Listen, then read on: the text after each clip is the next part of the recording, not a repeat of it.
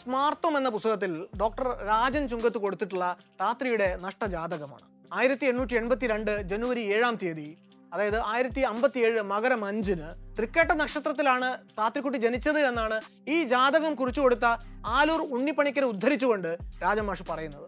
ഒരിടത്ത് താത്രിയുടെ സ്മാർത്ത വിചാരം കഴിഞ്ഞിട്ട് ഇന്നേക്ക് നൂറ്റി പതിനേഴ് വർഷം കഴിഞ്ഞു.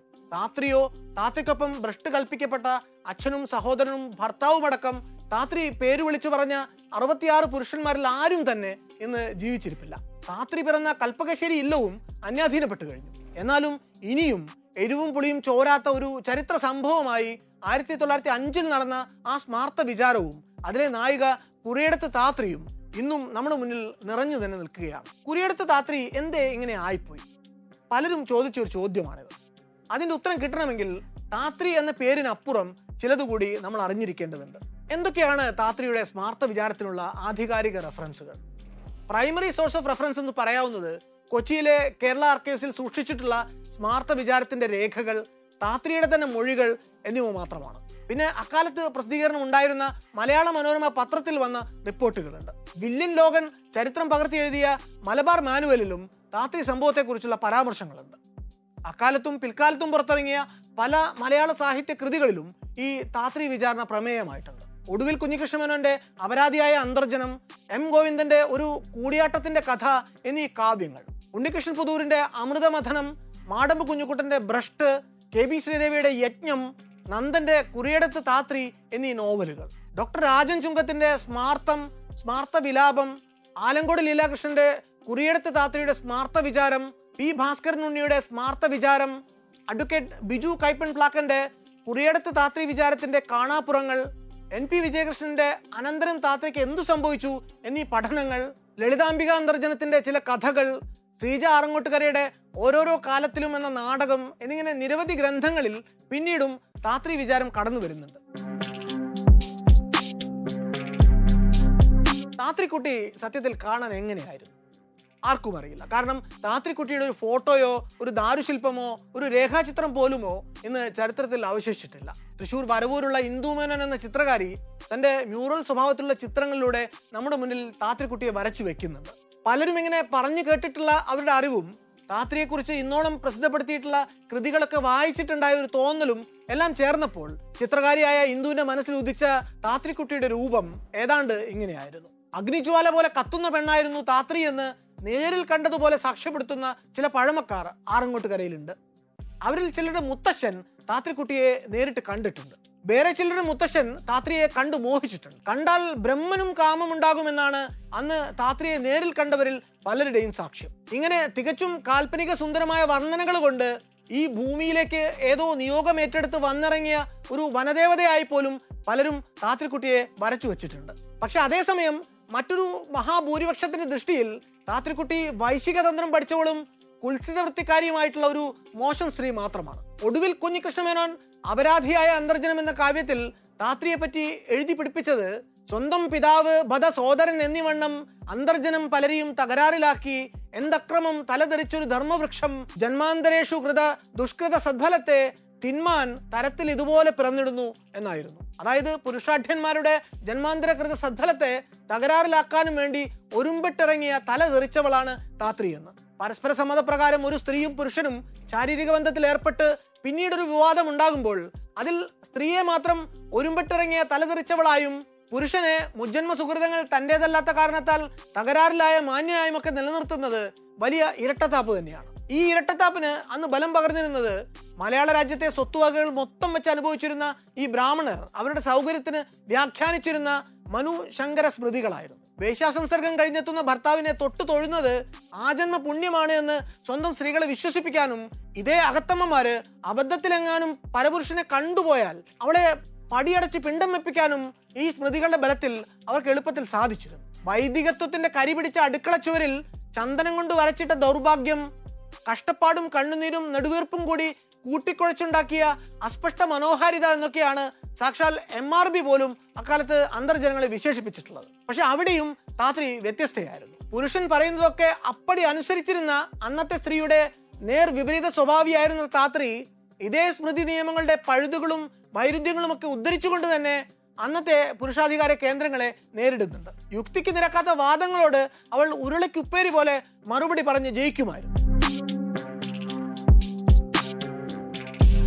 ഇങ്ങനെ എന്തിനും പോന്നിരുന്ന പുരുഷന്മാരുടെ മുട്ടിടിപ്പിച്ചിരുന്ന താത്രി അന്തർജനത്തിലേക്ക് പരിവർത്തനപ്പെടുന്നതിന് മുമ്പ് മറ്റൊരു താത്രി ഉണ്ടായിരുന്നു. ഓമനത്വം തുളുമ്പി നടന്നിരുന്ന ഒരു പാവം പെൺകുട്ടി. പഴയ മലബാറിലെ പൊന്നാനി താലൂക്കിലെ തിരുമിറ്റക്കോട്ട് ദേശത്ത് ആറങ്ങോട്ട് കരയിലാണ് താത്രി പിറന്ന ഈ കൽപ്പകശ്ശേരി ഇല്ലമുള്ളത്. സാമ്പത്തികമായി താരതമ്യേന ദരിദ്രമായിരുന്ന ആ മനക്കാര് പ്രദേശത്തെ സമ്പന്നരായിരുന്ന ദേശമംഗലം മനക്കാരുടെ ആശ്രിതരായിരുന്നു. ദേശമംഗലം മനവക കാർത്തിയാരി ക്ഷേത്രത്തിലെ ശാന്തിക്കാരനായിരുന്നു താത്രിയുടെ അച്ഛൻ അഷ്ടമൂർത്തി നമ്പൂതിരി. കാർത്യായനി ക്ഷേത്രത്തിന്റെ നേരെ മുന്നിലാണ് കൽപ്പകശ്ശേരി ഇല്ലം ആ ഇല്ലത്തും മനവളപ്പിലുമെല്ലാം ഒരു പൂമ്പാറ്റയെ പോലെ പാറി നടന്നിരുന്ന നിഷ്കളങ്കത വിട്ടുമാറാത്ത ഒരു പാവം പെൺകുട്ടിയായിരുന്നു ഒരു കാലത്ത് ഈ താത്രിക്കുട്ടി താത്രിയുടെ അച്ഛൻ കൽപ്പകശ്ശേരി നാരായണൻ നമ്പൂതിരി മകൻ അഷ്ടമൂർത്തി നമ്പൂതിരി ആകെ മൂന്ന് വേളി കഴിച്ചിരുന്നു. അതിൽ ആദ്യത്തേതിലുണ്ടായ മകളായിരുന്നു താത്രി തന്റെ ഒൻപതാമത്തെ വയസ്സിൽ താത്രിക്കുട്ടി കുറിയടത്തു മനയിൽ തന്റെ അച്ഛൻ പെങ്ങളുടെ കൂടെ നിന്ന് പാട്ട് പഠിക്കാൻ വേണ്ടി പോകുന്നുണ്ട്. അവിടെ ചെമ്മന്തിട്ട ക്ഷേത്രത്തിൽ വാരം നടക്കുന്ന സമയത്ത് പത്തു വയസ്സ് പോലും തികയാത്ത കുഞ്ഞു താത്രിയെ കുറിയടത്ത് മൂസാമ്പൂരി നമ്പ്യാത്തൻ നമ്പൂതിരി ബലമായി കുളപ്പുരയിലേക്ക് പിടിച്ചുകൊണ്ടുപോയി തുടർച്ചയായി പന്ത്രണ്ട് ദിവസത്തോളം പീഡിപ്പിച്ച വിവരം താത്രിയുടെ മൊഴിയിലുണ്ട്. കവി ആലങ്കോട് ലീലാകൃഷ്ണന്റെ ഭാഷയിൽ പറഞ്ഞാൽ എന്തെന്നോ എന്തിനെന്നോ അറിയാത്ത ആദ്യത്തെ കളങ്കപ്പെടൽ.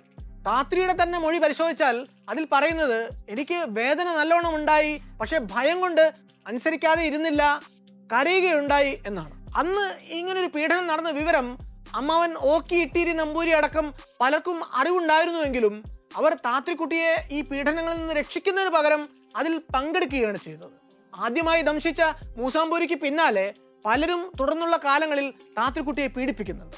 ഋതുമതി ആകുന്നതിന് മുമ്പ് ഇരുപത്തിയാറ് പേർ ഋതുവായതിനു ശേഷം മുപ്പത്തിയൊൻപത് പേരെന്നാണ് താത്രിയുടെ മൊഴി ഉദ്ധരിച്ച് ഡോക്ടർ രാജൻ ചുങ്കത്ത് സ്മാർത്ഥം എന്ന പുസ്തകത്തിൽ പറയുന്ന കണക്ക്. കൽപ്പകശ്ശേരി ഇല്ലത്തെ പെൺകിടാവായിരുന്ന താത്രിക്കുട്ടിയെ വേളി കഴിച്ച് കുടിവെച്ചത് പഴയ തലപ്പള്ളി താലൂക്കിലെ കുറിയടത്ത് ഇല്ലത്താണ്. അങ്ങനെയാണ് കൽപ്പകഞ്ചേരി താത്രി കുറിയടത്ത് താത്രിയായിട്ട് മാറുന്നത്. ആ മനക്കൽ വേളി കഴിഞ്ഞ് ചെന്ന അന്ന് രാത്രി താത്രിക്കുണ്ടായ ദുരനുഭവത്തെക്കുറിച്ച് ലീലാകൃഷ്ണൻ തന്റെ താത്രി പുസ്തകത്തിൽ വിശദമായിട്ട് എഴുതുന്നുണ്ട്. ആദ്യ രാത്രിയിൽ വേട്ടപുരുഷനെ കാത്തിരുന്ന താത്രിയുടെ മണിയറയിലേക്ക് അന്ന് കയറി ചെല്ലുന്നത് ദണ്ണക്കാരനായിട്ടുള്ള മൂസാമ്പൂരി ആയിരുന്നു വേളിക്ക് അനുജൻ വേളിശേഷത്തിന് ജ്യേഷ്ഠൻ എന്നതായിരുന്നു അന്നത്തെ ദുരനുഭവം. മുമ്പ് കുളപ്പുരയിൽ വെച്ച് പത്താം വയസ്സിൽ താത്രിയെ ആദ്യമായി പീഡിപ്പിച്ച അതേ നമ്പ്യാത്തൻ താത്രിയുടെ ആദ്യ രാത്രിയിൽ അവളെ ക്രൂരപീഡനങ്ങൾക്ക് ഇരയാക്കുന്നുണ്ട്. ആ ദയനീയ നിമിഷം തൊട്ട് ഇങ്ങോട്ട് താത്രിയുടെ പരീക്ഷ തുടങ്ങുകയായിരുന്നു എന്ന് ലീലാകൃഷ്ണൻ എഴുതുന്നുണ്ട്. ഒരു നൂറ്റാണ്ടിലെ പുരുഷന്മാരെ മുഴുവൻ സ്ത്രീ പരീക്ഷയിലെ തോൽവി എന്താണ് എന്ന് പഠിപ്പിച്ച സമർത്ഥമായ കരുനീക്കങ്ങളാണ് തുടർന്ന് താത്രിയിൽ നിന്നുണ്ടാകുന്നത് വിവാഹശേഷം താത്രിക്കുട്ടി സ്വന്തം ഇല്ലത്തേക്കാണ് എന്നും പറഞ്ഞുകൊണ്ട് ഇടയ്ക്കിടയ്ക്ക് വിശ്വസ്തയായ ഒരു ദാസിയോടൊപ്പം പുറപ്പെട്ടു പോകുമായിരുന്നു. യാത്രാമധ്യേ ഗുരുവായൂർ തൃശ്ശൂർ തുടങ്ങിയ സ്ഥലങ്ങളിൽ ചെന്ന് താമസിക്കുക അവർക്ക് പതിവായി. ഒടുവിൽ നിത്യം ഓരോ വല്ലഭൻ എന്ന മട്ടായി തീർന്നു എന്നൊക്കെയാണ് ഇതേപ്പറ്റി K P S Menon Kathakali രംഗത്തിൽ പിന്നീട് എഴുതിയിട്ടുള്ളത്. ചെമ്മന്തിട്ട മഹാശിവക്ഷേത്രത്തിന്റെ ഇടതുവശത്തായിട്ട് കുറിയടത്ത് മനവളപ്പ് ഇപ്പോഴുമുണ്ട്. തറക്കല്ലിന്റെ സ്ഥാനങ്ങൾ പോലും തിരിച്ചറിയാനാവാത്ത വിധം ആ ഇല്ലം തകർന്നടിഞ്ഞു പോയിരിക്കുന്നു. തൊട്ട അയൽപക്കത്തുള്ള കണ്ടഞ്ചാത മനക്കാരുടെ വകയാണ് ഇപ്പോൾ കുറിയടത്ത് ഇല്ലവളപ്പ്. രാത്രിക്ക് അടുക്കള ദോഷമുണ്ട് അവളെ കുറ്റവിചാരണ ചെയ്യണമെന്ന് കൊച്ചി രാജാവിന്റെ സമക്ഷത്തിങ്കൽ ആദ്യമായി ചെന്ന് നസ്യം പറഞ്ഞത് ഇതേ കണ്ടഞ്ഞാത മനക്കിലെ അന്നത്തെ കാരണവരായിരുന്ന വാസുദേവൻ നമ്പൂതിരിയായിരുന്നു. ഇണങ്ങന്റെ അധികാരം ഏറ്റെടുത്ത് ദാസി വിചാരം നടത്തിയതും താത്രിയുടെ ചാരിത്രദോഷത്തിന്റെ ശങ്കയും തുമ്പുമൊക്കെ ഉണ്ടാക്കിയതും ഇതേ വാസുദേവൻ നമ്പൂതിരിയാണ്. അന്നത്തെ നാട്ടുനടപ്പ് അനുസരിച്ച് ഏതെങ്കിലും ഒരു അന്തർജനം കളങ്കപ്പെട്ടു എന്ന പ്രബലമായ ശ്രുതി ഉണ്ടായാൽ സ്മാർത്ഥ വിചാരത്തിന്റെ ആദ്യ ഘട്ടമായിട്ട് ദാസി വിചാരം നിശ്ചയിക്കാൻ സമൂഹത്തിലെ പ്രാമാണികരായിട്ടുള്ള നമ്പൂതിരിമാർക്ക് അധികാരമുണ്ട്. ഈ അന്തർജനത്തെ സദാ അനുയാത്ര ചെയ്യാൻ നിയോഗിക്കപ്പെട്ട ദാസിയെ വിചാരണ ചെയ്ത് തുമ്പുണ്ടാക്കുക എന്നതാണ് ദാസി വിചാരം എന്നറിയപ്പെട്ടിരുന്ന ഈ ആദ്യത്തെ നടപടി. ഈ ദാസി വിചാരം നടത്താൻ അധികാരപ്പെട്ട മുതിർന്ന സ്ഥാനി നമ്പൂതിരിയാണ് ഇണങ്ങൻ എന്ന പേരിൽ വിശേഷിപ്പിച്ചിരുന്നത്. ദാസി വിചാരണ പൂർത്തിയാകുമ്പോൾ തന്റെ തമ്പുരാട്ടി പിഴച്ചുപോയി എന്ന് ദാസി ബോധിപ്പിച്ചാൽ പിന്നെ ഈ പ്രതിനിധി നാടുവാഴുന്ന മഹാരാജാവിനെ നേരിട്ട് കണ്ട് ഈ ആവലാതി ബോധിപ്പിക്കണം. തുടർന്ന് മഹാരാജാവ് ഗ്രാമസഭ വിളിച്ചു കൂട്ടാൻ പ്രാദേശിക സ്മാർത്തന് രേഖാമൂലം അനുമതി കൊടുക്കും. ഒരു സ്മാർത്ത വിചാരം വിധി പോലെ പൂർത്തീകരിക്കാൻ ആവശ്യമായത്ര മീമാംസകർക്കും പിന്നാലെ വിളിച്ചെല്ലും ഇതിന്റെയൊക്കെ ഭീമമായ ചെലവ് വഹിക്കേണ്ടത് സംശയത്തിന്റെ നിഴലിലുള്ള ഇല്ലക്കാർ തന്നെയാണ്. അടുക്കള ദോഷമുണ്ട് എന്ന് കരുതുന്ന സ്ത്രീയെ പിന്നെ ഈ നമ്പൂതിരിമാര് പേര് വിളിക്കില്ല. സാധനം എന്ന് മാത്രമാണ് പിന്നെ വിളിക്കുക. ഇന്ന് സെക്സ് സ്കാൻഡലുകളിൽ പെടുന്ന സ്ത്രീകളെ പേര് വിളിക്കാത്തത് അവർക്കുള്ള സംരക്ഷണമാണ് എങ്കിൽ അന്ന് അടുക്കള ദോഷമുള്ള സ്ത്രീയുടെ പേര് പറഞ്ഞാൽ പോലും കുളിക്കണം എന്നൊരു തിട്ടൂരം നിലവിലുണ്ടായിരുന്നു. അത് പക്ഷേ ചരിത്രത്തിൽ നിന്ന് പോലും ആ പേര് മായ്ച്ചു കളയാൻ വേണ്ടി മാത്രമാണ്. ഇങ്ങനെ സംശയം സ്ഥാപിച്ചു കഴിയുന്ന ഈ ഘട്ടത്തിൽ അവരെ അഞ്ചാംപുര എന്നറിയപ്പെടുന്ന സുരക്ഷിതമായ ഒരിടത്ത് കൊണ്ട് പാർപ്പിക്കും. ഇവിടെ വെച്ച് തന്നെയാണ് പിന്നീട് അങ്ങോട്ടുള്ള കുറ്റവിചാരണയും നടത്തപ്പെടുക. താത്രിയുടെ കാര്യത്തിൽ ഈ വിചാരണ തുടങ്ങുന്നതിന് മുമ്പ് തന്നെ അവർ പേര് വിളിച്ചു പറയാൻ സാധ്യതയുണ്ട് എന്ന് പ്രബലരായ പല പ്രമാണിമാരെ കുറിച്ചും നാട്ടിൽ അഭ്യൂഹം പരന്നിരുന്നുകൊണ്ട് അവരിൽ ചിലർ താത്രിക്കുട്ടിയെ കൊന്നുകളഞ്ഞേക്കാൻ ഗൂഢാലോചന നടത്തിയേക്കും എന്നൊരു ശ്രുതി കൂടി അന്ന് കേട്ടിരുന്നു. അതുകൊണ്ട് തന്നെ താത്രിക്കുട്ടിയെ പാർപ്പിച്ചിരുന്ന അഞ്ചാംപുരയുടെ പടിപ്പുര തൊട്ട് സുശക്തമായിട്ടുള്ള ബന്ധവസിന് കൊച്ചി രാജാവ് നേരിട്ട് തന്നെ ഏർപ്പാട് ചെയ്തിരുന്നു. ഈ അഞ്ചാംപുരയുടെ മുറിയുടെ പുറത്തുനിന്ന് സ്മാർത്തൻ സാധനത്തിനോട് ചോദ്യങ്ങൾ ചോദിക്കും. കഥകിന്റെ മറവിൽ നിന്ന് സാധനം ദാസി വഴി ഉത്തരമെത്തിക്കും. ഇതാണ് വിചാരണ രീതി.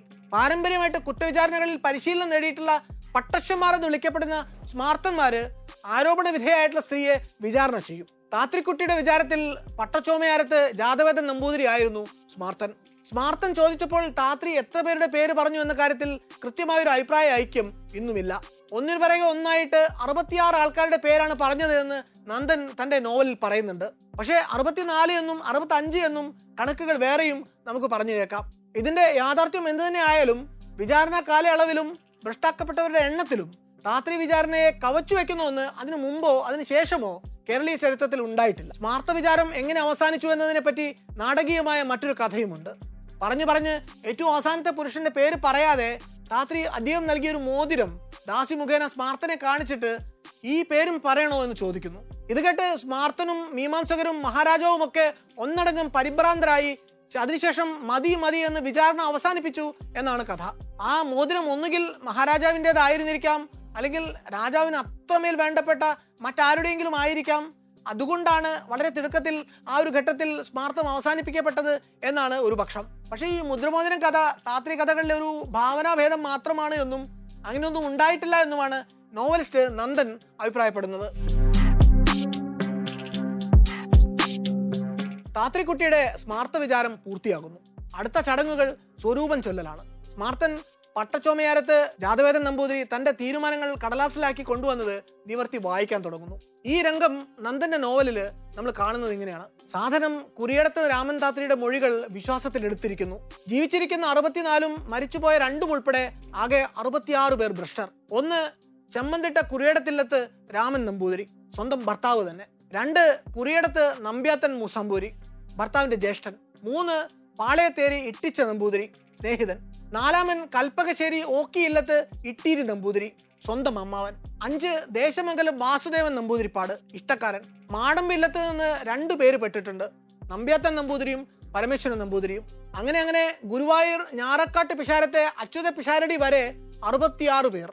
തന്നെ വഴിതെറ്റിച്ചു എന്ന് താത്രി പറഞ്ഞ എല്ലാവരും ഇതിൽ പെട്ടുപോകുന്നു. അതുവരെ ആ പുരുഷ പ്രജകളുടെ മനസ്സിൽ കരിന്തിരി കത്തിക്കൊണ്ടുവന്ന പ്രതീക്ഷകളെല്ലാം പടുതിരി കത്തി അണഞ്ഞു പോകുന്നു ഒരാളും ആരും തന്നെ രക്ഷപ്പെടുന്നില്ല. മുപ്പത്തിയൊന്ന് നമ്പൂതിരിമാർ പത്ത് പട്ടന്മാർ ഒൻപത് നായന്മാർ ഒരു നമ്പ്യാർ രണ്ട് മാരാന്മാർ രണ്ട് പണിക്കന്മാർ നാല് വാര്യന്മാർ രണ്ട് പൊതുവാൾമാർ നാല് നമ്പീശന്മാർ ഒരു ഷാരടി ഇത്രയും പേർ ഇതിൽ പെട്ടിരിക്കുകയാണ്. പട്ടികയിലുള്ള രണ്ടു പേർ തോന്നല്ലൂർ കൃഷ്ണവാര്യരും ഞാറക്കൽ അച്യുത പിഷാരടിയും അപ്പോഴേക്കും മരിച്ചു കഴിഞ്ഞിരുന്നു.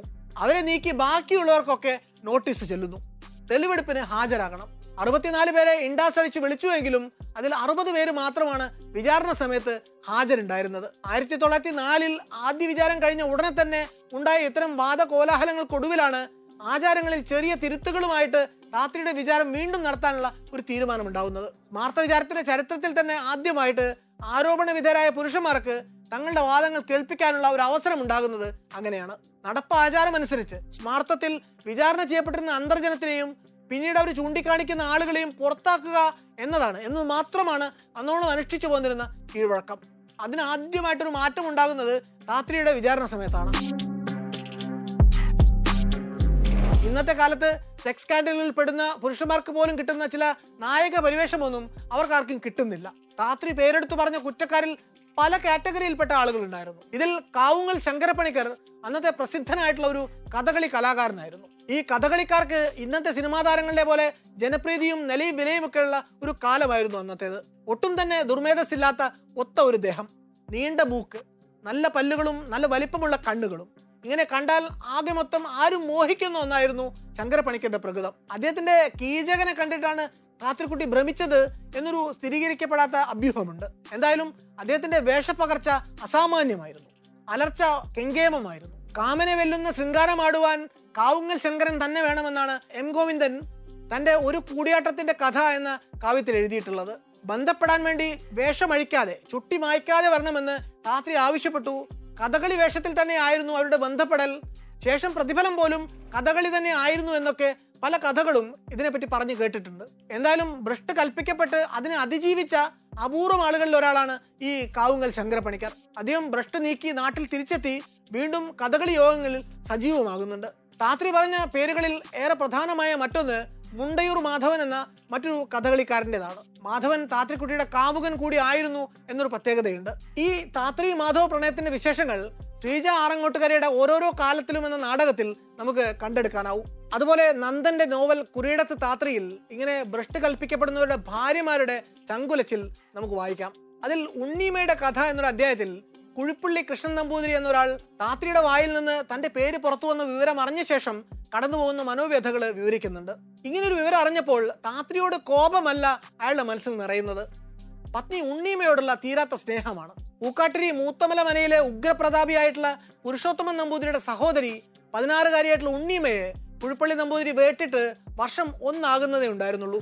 അല്ലലില്ലാതെ തുടർന്നു പോന്ന ആ ബാന്ധവത്തിന്റെ ഇടയ്ക്ക് ഇയാൾക്ക് പിണഞ്ഞ ഒരേ ഒരു അബദ്ധമായിരുന്നു താത്രി ഗമനം എന്ന ഈ നേരമ്പോക്ക് ഇങ്ങനെയൊരു ഭ്രഷ്ടിന്റെ വിവരം അറിഞ്ഞ നിമിഷം തൊട്ട് ഇയാളുടെ മനസ്സ് മുഴുവൻ കഴിഞ്ഞ ഒരാണ്ടിനിടയ്ക്ക് ഉണ്ണീമയിൽ നിന്ന് അനുഭവിക്കാനായ സ്നേഹത്തിന്റെ കടങ്കഥകൾ കിടന്ന് തിക്കുമുട്ടുകയാണ്. ഭ്രഷ്ടനായ നമ്പൂതിരിക്ക് അന്നോളം പ്രിയതമയായിരുന്ന അന്തർജനം അന്നോടെ തീണ്ടാപ്പാട് അകലത്താവും. നോക്കി നിൽക്കെ കെട്ടിയ താലി മാഞ്ഞു പോകുമെന്നാണ്. പ്രിയതമ ഉണ്ണിമയെ അവസാനമായിട്ടൊന്ന് കാണണമെന്ന് അയാൾക്ക് ആഗ്രഹം ഉദിക്കുന്നുണ്ട്. ദൂരെ നിന്നെങ്കിലും ഒന്ന് കണ്ട് വിട പറയണമെന്ന് അയാൾക്കുണ്ട്. അവൾ എങ്ങനെ പ്രതികരിക്കുമെന്നാണ് അയാൾ ആദ്യം ആലോചിച്ചത്. അവൾ ആ പ്രതിസന്ധിയെ എങ്ങനെ അതിജീവിക്കും? രാത്രി സംഗമം അറിഞ്ഞ കുപിതയായിട്ട് അവൾ തന്റെ താലി ഉപേക്ഷിക്കുമോ? തന്നോട് പൊറുക്കാൻ അവൾക്കാവുമോ? എന്നെ കൂടി കൊണ്ടുപോകൂ എന്നും പറഞ്ഞ് അവൾ ഇല്ലത്ത് നിന്ന് ഇറങ്ങി വരുമോ? ഇങ്ങനെ പലതും ആലോചിച്ചുകൊണ്ട് ആ ഇല്ലപ്പടിക്കൽ ചെന്ന് കുഴുപ്പള്ളി പൊരിവേലത്ത് കാത്തു നിന്ന കാര്യം അന്ന് ആ ഇല്ലത്തിന്റെ പത്തായപ്പുറയ്ക്ക് അപ്പുറം പോകുന്നില്ല. കാത്തുവന്ന് ഗതികെട്ട കുഴിപ്പള്ളി വിവശതയിലേക്ക് ഇറങ്ങിപ്പോയ വിവരം ഏറെ വൈകി മാത്രമേ പത്നി ഉണ്ണി അറിയുന്നുള്ളൂ. നേരത്തെ അറിഞ്ഞാലും വിശേഷം ഉണ്ടായിട്ടല്ല. എന്നാലും പടിപ്പുര വരെ വന്നിട്ടും ഒന്ന് കണ്ട് യാത്ര പറയാൻ ഒത്തില്ല എന്ന നിരാശ ഇരുവരെയും മരണം വരെയും പിന്തുടരുന്നുണ്ട്. ഇങ്ങനെ എത്ര എത്രയോ ആത്മബന്ധങ്ങൾ താത്രി കെട്ടഴിച്ചു വിട്ട വിവാദത്തിന്റെ കൊടുങ്കാറ്റിൽ തകർന്നു തരിപ്പണമാവുന്നുണ്ട്. താത്രിക്കുട്ടിക്ക് കൊച്ചി രാജാവ് ഭ്രഷ്ട് കൽപ്പിക്കുന്നത് ആയിരത്തി തൊള്ളായിരത്തി അഞ്ച് ജൂലൈ മാസം പതിനാലാം തീയതിയായിരുന്നു. അന്നേ ദിവസം തന്നെ മരിച്ചവരുടെ കൂട്ടത്തിലേക്ക് സ്വന്തം സമുദായം അവളെ പടിയടച്ച് പിണ്ടം വെച്ച് ഇറക്കി വിട്ടുവെങ്കിലും അന്നേ ദിവസം തന്നെ താത്രിക്കുട്ടി മരിക്കുന്നില്ല.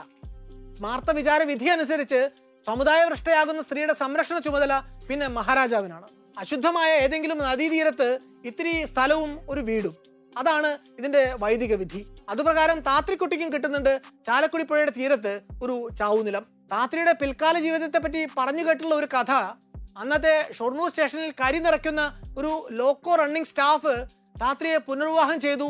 അയാൾ തമിഴ്നാട്ടിലെ പോത്തന്നൂർ സ്വദേശിയും ആംഗ്ലോ ഇന്ത്യൻ വംശജനുമായിട്ടുള്ള ഒരു ക്രിസ്ത്യാനി ആയിരുന്നു. ഇവർക്കുണ്ടായ രണ്ട് മക്കളിൽ ഒരാൾ പിന്നീട് മലയാളത്തിൽ ഏറെ പ്രസിദ്ധിയായിട്ടുള്ള ഒരു അഭിനേത്രിയുടെ അമ്മയാണ് എന്നതൊക്കെയാണ്. ഇരുപതാം നൂറ്റാണ്ടിന്റെ ആദ്യ ദശാബ്ദത്തിൽ പുരയിടത്ത് താത്രിയിൽ തുടങ്ങുന്ന കോളിളക്കങ്ങൾ കേരളത്തിലെ ബ്രാഹ്മണ സമുദായത്തിലും അവർക്ക് നിർണായകമായ സ്വത്തുടമസ്ഥതയും നിയന്ത്രണവും ഉണ്ടായിരുന്ന കേരള സമൂഹത്തിൽ തന്നെയും ചെലുത്തിയത് ചെറുതല്ലാത്ത സ്വാധീനങ്ങളാണ്. ആയിരത്തി തൊള്ളായിരത്തി അഞ്ചിൽ ഈ താത്രി വിചാരം കഴിഞ്ഞ് അതിന്റെ കോലാഹലങ്ങൾ അടങ്ങുന്നതിന് മുമ്പ് തന്നെ ആയിരത്തി തൊള്ളായിരത്തി ഏഴിൽ നമ്പൂതിരി യോഗക്ഷേമ സഭ എന്നൊരു പ്രസ്ഥാനം സ്ഥാപിതമാവുന്നത് കേവലം യാദൃച്ഛികതയല്ല. ജീവിത ശുദ്ധീകരണത്തിന് അർത്ഥവത്തായ ഒരു കൂട്ടായ്മയും ഒരു പ്രസ്ഥാനവും തങ്ങൾക്കിടയിൽ ആവശ്യമാണ് എന്നൊരു ബോധം കേരളത്തിലെ നമ്പൂതിരിമാർക്കിടയിൽ ഉടലെടുക്കാൻ കുരയിടത്ത് താത്രി എന്ന കളങ്കാരോപിതയായ അന്തർജനം നിമിത്തമായി എന്ന ചരിത്ര സത്യം യോഗക്ഷേമ സഭയുടെ ആവിർഭാവത്തിന് പിന്നിൽ പോലുമുണ്ട്. യോഗക്ഷേമ സഭയിൽ നിന്നാണ് പിന്നീട് ഉണ്ണി നമ്പൂതിരി പക്ഷവും നമ്പൂതിരി വിപ്ലവവും വി ടി നമ്പൂതിരിപ്പാടും അടുക്കളയിൽ നിന്ന് അരങ്ങത്തേക്കും പിന്നാലെ ഇ എം എസ് നമ്പൂതിരിപ്പാട് വരെയും കടന്നു വരുന്നത്. ഇങ്ങനെ പലതും മുൻകൂട്ടി കണ്ടുകൊണ്ട് കുരിയിടത്ത് താത്രി തന്റെ കലാപ പദ്ധതി ആവിഷ്കരിച്ചു എന്ന് സ്ഥാപിക്കാനല്ല ഇവിടെ നമ്മൾ ശ്രമിക്കുന്നത്. മറിച്ച് അന്ന് നമ്പൂതിരി സമുദായത്തിലേക്ക് ഒരു അശനിപാതം പോലെ വന്നു പതിച്ച ഈ താത്രി വിചാരം സംഗതിവശാൽ പിൽക്കാലത്തെ സാമൂഹിക ഘടനയെ തന്നെ പിടിച്ചു കുലുക്കാൻ ഒരു കാരണമായി എന്ന് വേണമെങ്കിൽ നമുക്ക് വിലയിരുത്താം. ഒരു സ്ത്രീയും അവരെ പ്രാപിച്ച അറുപത്തിയാറ് പുരുഷന്മാരും പ്രതികളായ കേവലം ഒരു ലൈംഗിക അപവാദ കഥയായിട്ട് ഒടുങ്ങിപ്പോകാതെ കേരളത്തിലെ സ്ത്രീ ചരിത്രത്തെ അകമ്പുറം മറിച്ചിട്ട ഒരു വിപ്ലവ ശക്തിയായിട്ട് ഈ സ്മാർത്ഥ വിചാരം ഭംഗ്യന്തരണെങ്കിലും മാറിപ്പോയത് അതുകൊണ്ടാണ്. പിൽക്കാലത്ത് കേരളത്തിലുണ്ടായ സ്ത്രീ മുന്നേറ്റങ്ങളിൽ പലതിനെയും പിന്തുണയ്ക്കാൻ പോകുന്ന സ്ഫോടക ശക്തി ഈ താത്രി സംഭവത്തിനുണ്ടായിരുന്നു പിന്നീടുള്ള ദശകങ്ങളിൽ കേരളത്തിൽ യാഥാർത്ഥ്യമായിട്ടുള്ള സ്ത്രീ ശാക്തീകരണത്തിന്റെയും വിമോചനത്തിന്റെയും ചരിത്രം തന്നെയാണ് ഈ അർത്ഥത്തിൽ താത്രി കലാപത്തിന്റെ കാതലായിട്ടുള്ള തിരുശേഷിപ്പ് എന്ന് നമുക്ക് പറയാം.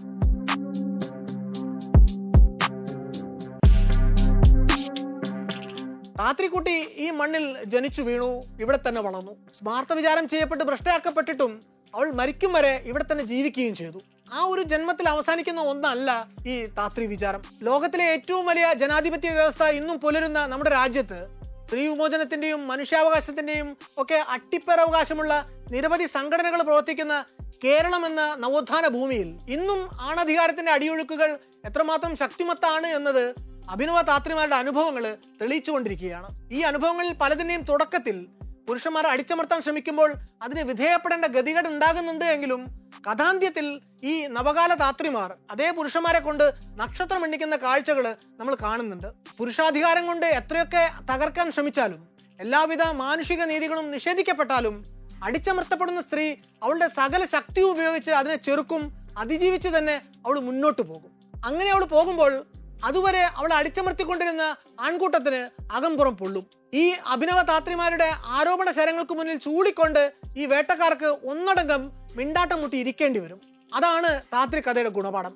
ഈ പുതിയ കാല താത്രി വിചാരങ്ങളിൽ നിലംപൊത്തുക ഏതേതൊക്കെ അധികാര ശൃംഖലകളാണ് അഴിഞ്ഞു വീഴുക ആരാരുടെയൊക്കെ പൊയ്മുഖങ്ങളാണ് എന്ന് കാലം തന്നെ തെളിയിക്കും. മറ്റൊരു വല്ലാത്ത കഥയുമായി വീണ്ടും വരാം.